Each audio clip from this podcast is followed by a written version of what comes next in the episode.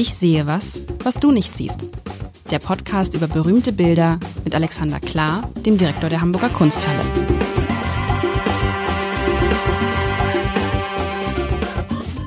Herzlich willkommen.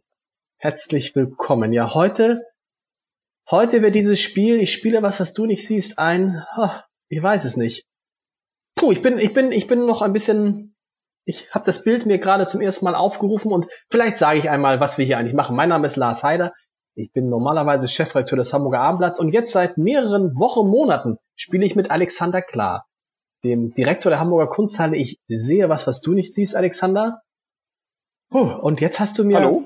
Äh, was hast du mir jetzt mitgebracht? Ein Bild aus dem Keller der Kunsthalle. Also ein Foto aus dem Keller der Kunsthalle, wo es ein bisschen schimmelt. Ja, despektierlich wie nichts. Ich erinnere mich, dass äh, der Dirk, der Dirk Lucko hat sich bei mir irgendwann mal belustigt darüber, dass die äh, Kunsthalle ihre schönsten Sachen ja irgendwie so im Keller zeigt. Das hat der Glucko, der Glucko von den, Deich, von den Deichtorhallen, äh, Chef der Deichtorhallen. Ja, ja, von den. Deichtorhallen, der, der, ja, ja, den, den, ich, den ich über die Maßen schätze und ähm, der, der wahrscheinlich nicht mal vollkommen Unrecht hat. Der meinte nur, äh, früher gab es ja viele Ausstellungen im, in dem sogenannten Sockelbau und da hat er irgendwie gesagt, ja, die, diese, ihr macht eure teuersten, oder die machen ihre teuersten Ausstellungen ähm, im Keller. Also das ist der Keller der Kunsthalle, aber das ist natürlich der Sockelbau und man muss dazu sagen, das sind die, ähm, die höchsten Ausstellungsräume, in denen das Werk, das wir jetzt gleich besprechen, site-specific, also ortsspezifisch fest eingebaut ist. Übrigens so fest, dass es äh, jahrelang und solange es nicht gesehen werden sollte oder solange man irgendwie andere Sachen machen wollte, hinter einer Wand verborgen war. Denn die einzige Art und Weise äh, seiner äh, ledig zu werden, war eine Wand bauen. Ja, und die Kenner der Kunsthalle ahnen schon fast, wovon ich spreche. Soll ich sagen? Ja, sag es und dann beschreibe ich's. Okay, das, äh, die Arbeit heißt Measurements of Time. Seeing is Believing also Zeitzählung äh, zu sehen heißt gl äh, Glauben äh, von 1996. Ähm, es hat noch ein bisschen mehr Titel, den ich auch mal vorlese, weil ich finde das total toll. Äh, Measurements of Time, Seeing is Believing, Marius Dietrich, Ernst Fuchs, Heinz Klettke, Andreas Krüger, Gunther Maria Kolk, Jochen Möhle.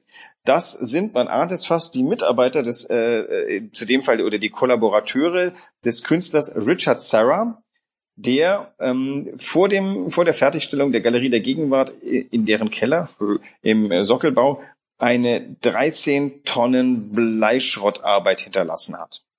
Und jetzt viel Spaß beim Beschreiben. Ja, also man sieht einen kalten Raum mit Neonlichtern. Diese Neonlichter sind so quadratische, große Neonlichter, vier Stück. Ich sehe natürlich sofort zwei Notausgangsschilder oder zwei Schilder. Hier geht's raus, rechts und links. Dann sieht man einen gekachelten Boden, so schwarze Kacheln. Und dahinter ist halt das, was du eben, das ist, scheint ja Blei zu sein. Das sind so eins, zwei, drei, vier, vier, fünf, weiß ich nicht, fünf so kleine Bleihügel. Und hinten an der Wand, an der weißen Wand, geht dieses Blei so ein bisschen wie so ein bisschen Schimmel hoch. Vielleicht ist es auch Schimmel, man weiß es nicht. Und mhm. natürlich ist es nicht Schimmel, ist es nicht Schimmel. Und es ist, nein, es nein, ist nein, grau und weiß, es ist grau und weiß und kalt und ah ja, das ist ja, also es ist natürlich, ich erinnere mich an vergangene Woche an das Affenfries, was so schön mit den Farben und was ich, das ist so eine Sache, da, da fröstet es mich schon beim Hingucken. Da denkt man so, oh, allein schon dieses furchtbar fahle Licht und so. Und das ist wirklich so, da, da, da bin ich jetzt wieder, da bin ich jetzt wieder der Kunstbanause und sag, was ist das, was soll das? Äh, das hätte ich auch machen können. Da geht's schon wieder, es geht schon, du, du oh wirst, mich, du wirst zurück, wirst mich auf die Anfänge. Ich kann wahrscheinlich nicht so gut so ein großes Blei gießen, ne? Mehr oder weniger. Das ist riesiges Bleigießen und allein, glaube ich, hättest du echt lange gearbeitet. 13 Tonnen Bleischrott einschmelzen und dann mit Kellen äh, in den Raum verteilen. Also die waren nicht jetzt umsonst äh, eins, zwei, drei, vier, fünf, sechs, sieben Leute mit dem Künstler zusammen. Und äh, die waren am Tag äh, sechs Stunden beschäftigt, äh, allein mit dem Gießen, mit Masken auf, weil Blei geflüssigt Dämpfe macht, die du nicht einatmen möchtest. Ähm, also äh, ich kann definitiv mit hoher Autorität sagen, das kannst du nicht. Also du könntest einer von denen dabei sein, aber alleine gar nicht. Und ähm, äh, es war jedenfalls keine, keine easy peasy Sache da. Sehen das die Leute automatisch, wenn sie in die Kunsthalle kommen, oder muss man sich schon darauf hinweisen, geht mal in den Keller? Das ist so groß, äh, dass man überhaupt nicht es übersehen kann und man auch noch bös reinstolpert. Es ist ganz interessant, diese Arbeit ist an einer Stelle, wo eigentlich keine Arbeit so sein dürfte. der ähm, äh, Matthias Ungers, der Architekt, ähm, hatte an der Stelle eine Enfilade, einen Durchgang, einen Durchblick vorgesehen, denn man wäre hier vom Altbau in den Neubau gelaufen und okay. genau in der Mitte dieser Arbeit wäre die Tür, die rüberführt. Und er hat dann ähm, im Endeffekt den Architekten erklärt, genau da will er sein Kunstwerk hin tun, so eine Art äh, Stolperfalle fast schon. Und die Besucher müssen bis zum heutigen Tag wahlweise rechts und links durch die Türen einmal drumrum. Das Erstaunliche, äh, muss ich sagen, ist, dass äh, der Architekt dem zugestimmt hat, denn das war ein sehr durchsetzungsfähiger Mann, aber der hat, glaube ich, auch zum Zeichen, dass sein, seine Architektur der Kunst dienen muss, da hier äh, klein beigegeben. Und ähm, das Schöne ist natürlich, ähm, da wo es platziert ist, hat es eine, na, ich würde fast sagen, fast schon romantische Schönheit, an die werden wir uns jetzt mal langsam heranarbeiten. Ähm, Im Internet macht es, glaube ich, sogar ein bisschen mehr Spaß als in Wirklichkeit, weil man kann im Internet zoomen. Und ich weiß nicht, wenn du da gerade die Möglichkeit hast, dann zoom dich da mal ein bisschen ran. Ah, das ist interessant, Und, wenn man sich ähm, ranzoomt. Weißt du was, wenn man sich ranzoomt, dann werden aus diesen vermeintlich verschiedenen, sind das überhaupt so Hügel hintereinander? Weil wenn man sich ranzoomt, wird das. Das sind das, so Furchen. Okay, aber wenn man sich ranzoomt, ja. werden diese Furchen wirkt dann auf einmal wie so ein, als ob einer was an eine Wand gespachtelt hat, weißt du, wie ein planes, wie ein planes Gemälde wirkt das auf einmal. Und es wird, es wird, es ist unten heller, es wird, es wird dann hell, geht so ins schimmert ins bläuliche und oben wird so grau. Es ist viel schöner, wenn man dran, wenn man sich ranzoomt, ich zoome mal weiter, wenn man sich ranzoomt, wird es schöner. Ja. Irgendwann ist es auch ganz weg. Hervorragend. Also wenn, wenn du das nächste Mal bei uns bist, dann äh, und dich niemand beobachtet, kannst du dich einmal auf den Bauch legen davor.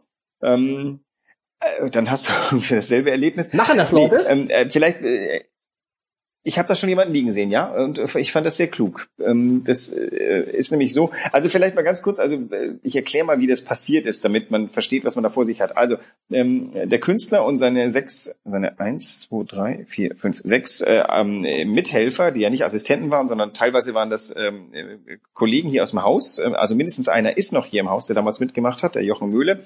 Ähm, die ähm, gossen in die Raumecke ähm, den, diesen Blei, den flüssigen Bleischrott, den schmissen sie an die Wand. Da, äh, am Boden war eine Metall, eine, eine Stahlplatte gelegt und ähm, äh, die war auch ein bisschen mit Gips aufgelegt. Dann schmiss man also das Blei so ran, dann entstand eine, eine an der Wand bestehende Fläche und auf dem Boden. Dieses Zusammenhängen.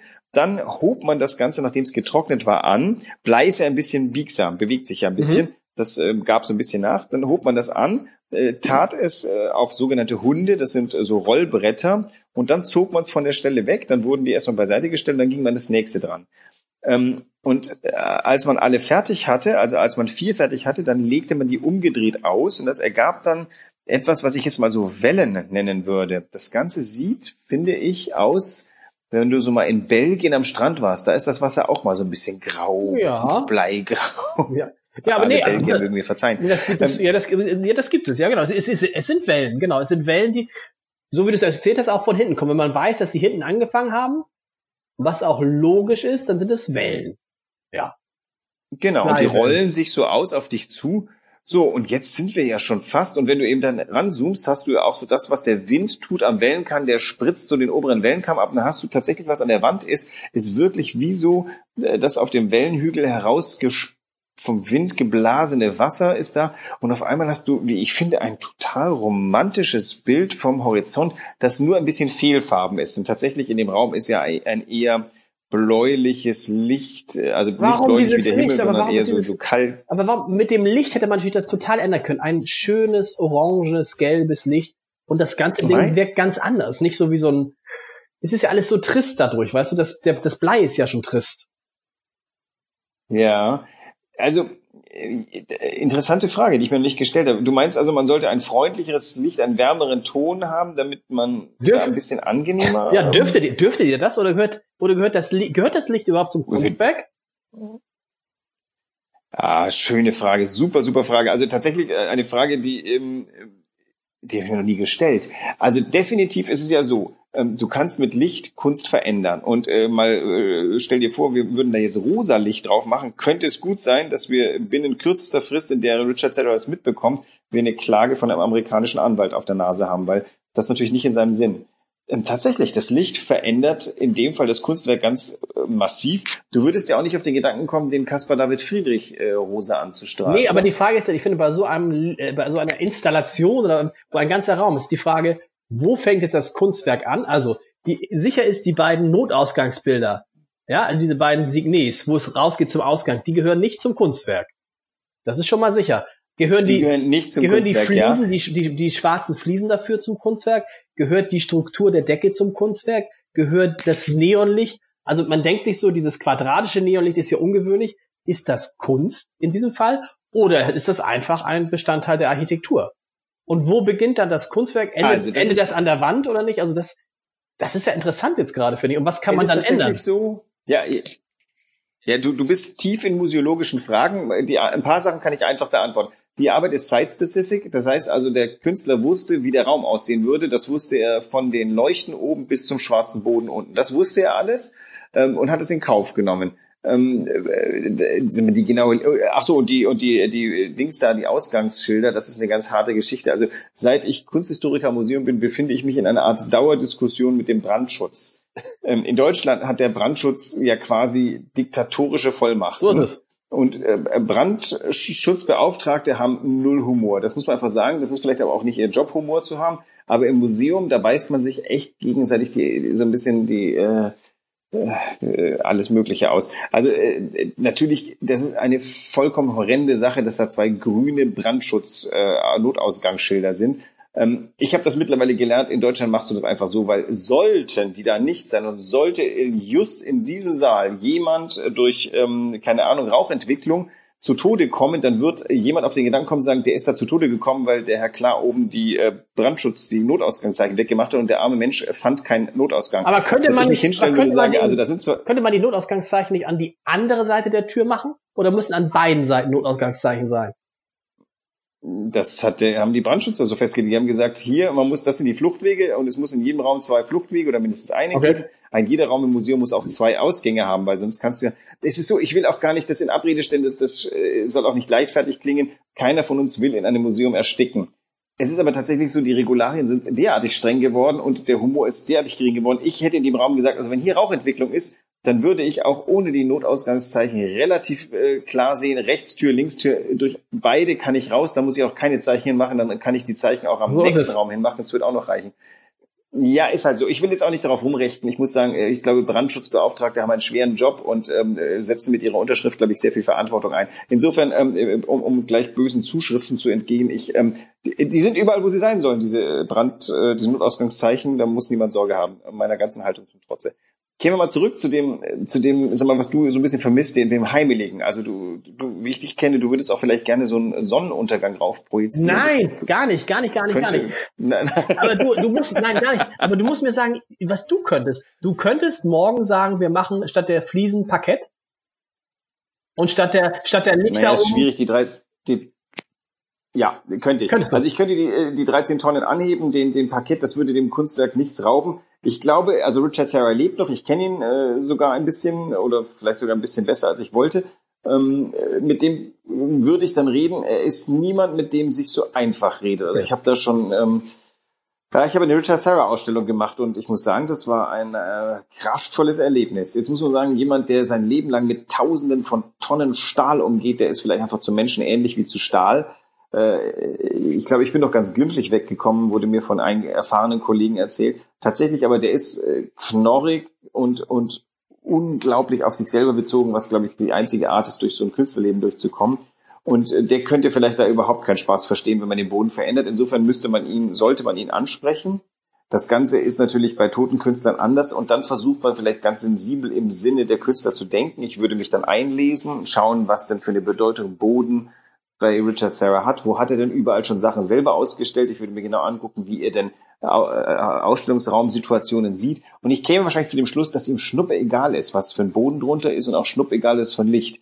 Er möchte sein Ding in Räume legen und die, dieses Ding in Bezug zu Räumen sehen. Da ist ihm Licht, vielleicht würde der mir sogar sagen, kannst auch mit Taschenlampe reingehen. Aber du musst wieder, ihr müsst, habt ihr, habt ihr da, habt ihr da so einen Hinweis? Ihr müsst einen Hinweis machen, je länger ich das mir angucke. Bitte legen Sie sich auf den Bauch. Ja. Weil in dem Moment, wo du dich auf den Bauch legst und, und wenn du ranzoomst, jetzt hat das Bild eine ganz andere Kraft und Wucht. Dadurch wird es nicht heimelig, aber es wird aufregend, es wird interessant, es wird total dynamisch ja. und so. Es hat diese, es verliert, pass auf, Achtung jetzt, es verliert diese bleiernde Schwere. Ja, ja, ja. Boah, ich freue mich. Vielleicht sehen wir in den nächsten, sehe ich in den nächsten Wochen ganz viele Leute, die uns hören, ähm, in diesem Raum auf dem Bauch liegen. Das, dann lege ich mich dazu. Das ist toll. Also äh, tatsächlich, äh, es ist ja, finde ich, wenn du die, wenn du das aber als Wellen siehst, hast du auf einmal so ein ganz andere du näherst dich dem und sagst, das ist äh, Bleischrott. Das steht irgendwo, das heißt, dann weißt du, das ist so einer der schönen Fälle, wo das Lesen des, des Labels vielleicht gar nicht so richtig toll ist, weil das führt dann irgendwie die, in die Irre. Das, diese Schwere des Materials, das ist, spielt nicht nur keine Rolle, im Gegenteil. Sarah versucht ja quasi das genau umzudrehen und Blei ganz leicht für, äh, zu machen. Das wirkt ja auch, das fällt ja auch teilweise ein bisschen in sich zusammen. Blei ist ja auch weich und beweglich. Also er versucht ja das quasi schwerelos zu machen. Und das nimmst du natürlich auf dem Bauch liegend vielleicht in, in optimaler Weise nach. Ja, und je länger man, das ist glaube ich wichtig, da muss ich wahrscheinlich da lange aufhalten. Das würde mich immer schon, allein dieses furchtbare Neonlicht würde mich davon abhalten, sich da aufzuhalten. Aber je länger du dich da, es oder stell dir vor, das wäre natürlich zu, stell dir vor, das ist jetzt da vorne so, wo die Fliesen, mach doch mal ein bisschen Sand dahin mit den Fliesen, dann hast du noch eine ganz andere Wirkung. Aber das ist dann, aber das ist dann, das ist Künstlern zu profan, ne? Naja, und vielleicht auch zu eindeutig. Du hast ja hier etwas schon, also wir, wir haben es ja schon mal gehabt von der Frage der Abstraktion versus äh, Konkretion oder Naturalismus. Ist das hier abstrakt? Nee, ist gar nicht so abstrakt. Ne? Es sind halt, dass es Wellen sind, erkennt man ja so. Richtig abstrakt ist es nicht. Finde ich, oder? Ist es abstrakt? Ich, äh, ich finde es großartig. Ich finde, ja, ja, ich finde es großartig, dass du so, so schön lang nachgedacht hast. Das ist ja eigentlich das absolute Gegenteil von abstrakt, denn es ist total dinglich. Es ist es selber. Ja. Du hast hier fünf Wellen Blei. Du hast fünf Bleihaufen, die nichts anderes sind als Bleihaufen. Alles weitere machst du drauf. Das heißt, äh, im Gegenteil, du drehst gerade etwas, was total es selbst ist und gibst ihm ein Bild. Ich habe jetzt das mit der mit also das ist ja meine Assoziation mit dem mit dem äh, mit den Wellen. Das kann gut sein, dass andere Leute ganz andere Assoziationen haben. Kann gut sein, dass Richard Serra da alles im Sinn gehabt hat, bloß nicht Wellen. Für mich ist das heranbrandende Wellen die natürlich nicht abgemalt sind und aber die, die sind gegenwärtig da. Also in diesem Raum plätschert für mich Meeresbrandung. Übrigens, das wäre eine Frage. Ähm, vielleicht könnt ihr nichts dagegen haben, wenn wir in diesem Raum Meeresrauschen machen. Ja, wobei ihr könnt Doch, glaube ich schon, oder? Das ist dann, ich habe immer den Eindruck, dass es dann, wenn es ja. bei, bei solchen, bei solcher Kunst dann alles, was zu offensichtlich ist, ist dann irgendwie blöd, oder? Weil natürlich, wenn du Meeresrauschen machst, dann, Exakt. wenn du Meeresrauschen machst, dann gibst du ja den Menschen eine Deutungsrichtung vor und sagst, übrigens hier. Aber das übrigens, gilt auch für deinen Sound. Und, und, ja, das stimmt. Deshalb sage ich ja, deshalb kann man es nicht machen. Aber vielleicht ist auch, weißt du, vielleicht ist auch deshalb das Licht so, wie es ist, weil das ist ja das maximal objektive, langweilige Licht. Das Licht verfälscht nicht. Das ist einfach nur Licht. Punkt. Das ist richtig. Jetzt muss man dazu sagen, das ist äh, übrigens äh, auf unserem Bild, wie überhaupt in der Wirklichkeit, ist das Neonlicht so gut wie nie an. Okay. Du blickst auf tote Neonscheinwerfer. Das Licht kommt von den Strahlern, die du im Vordergrund siehst. Das macht es nicht rasend viel besser, weil auch die sind eingestellt auf eine sehr, sehr, sehr bläuliche Lichtfarbe und äh, wenig Warmtöne dabei. Tatsächlich ist es so, der Ungers hat sich das schon so gedacht, dass diese Lichtfelder leuchten, aber das ist so wahnsinnig zeitgebunden dieser Zeit. Das wurde recht schnell dann abgeschafft. Ich warte ja auf den Moment, wo das wieder zulässig ist und die Leute sagen, jetzt mach doch endlich diese tollen Neonleuchten wieder an. Ähm, für uns sind ja Neonleuchten irgendwie was äh, aus der Endzeit des Kommunismus oder keine Ahnung, irgendwelche äh, besonders grungy Shisha-Bars, aber ähm, das, äh, das ist äh, zu dem Zeitpunkt war das äh, absolutes Design State of the Art. Gibt es eigentlich zu jedem Bild, zu jedem Kunstwerk eine Art Vorgabe, wie es zu beleuchten ist? Mm, nee, es gibt Konventionen. Also ähm, ich persönlich schaue natürlich immer so, wie war denn so die Erstausstellungssituation zu der der Künstler noch lebte und würde annehmen, dass, wie man es da sieht, wenn ich drei, vier Bilder von unterschiedlichen Situationen habe und die ähneln sich, dann glaube ich zu wissen, wie der Künstler sich das gern gedacht hat. Dann würde ich noch natürlich kurz nachgucken, ob der Künstler dafür berühmt war, dass er besonders schlechten Geschmack hatte bei der Ausleuchtung. Wenn das nicht der Fall ist, dann würde ich tatsächlich danach gehen, ähm, wie das war. Und das ist dann so ein Ausgangspunkt, wo man sagen kann, gilt das für uns heute noch? Wollen wir das heute anders haben?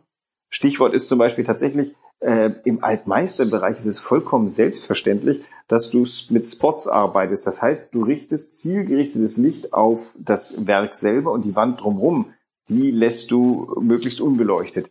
Das wiederum ist überhaupt nicht komment bei der Gegenwartskunst, wo du versuchst, die ganze Wand mit solchen sogenannten Wall-Washern zu machen, damit das in seiner ganzen Breite, also bloß nicht bespotten.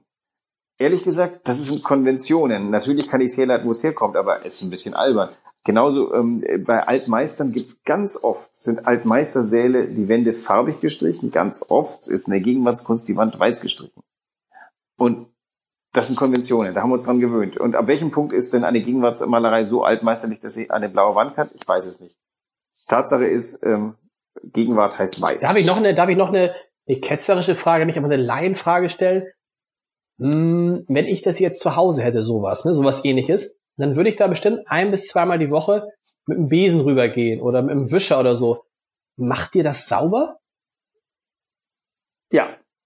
Das machen sogar, das machen die Restauratoren. Das ist total. Also nicht die, nicht, nicht die normalen ist, Reinigungskräfte, äh, die dann irgendwie abends kommen oder, sondern das müssen Spezialistinnen machen? Morgens. Morgens. Ja? Genau, ja. Also äh, äh, natürlich aus vielerlei Gründen. Zum einen, wenn du da jetzt regelmäßig rüberfeudelst, dann feudelst du halt vielleicht auch Partikel weg, die zum Kunstwerk gehören und dann ist in 2000 Jahren vielleicht kein Blei mehr über. Zum anderen ist natürlich so, du weißt nicht, was du alles reinwedelst. Du weißt auch nicht, ähm, dadurch, durch das äh, Reinigen, hast du auch so ein Monitoring, kannst gucken, wie der Zustand deiner Bilder ist. Das heißt, für Restauratoren und Restauratorinnen ist die Bilderpflege gleichzeitig auch eine, eine Bilderabgehung. Man guckt dann, wie denn die, äh, alle, die Kinder alle so zu sind.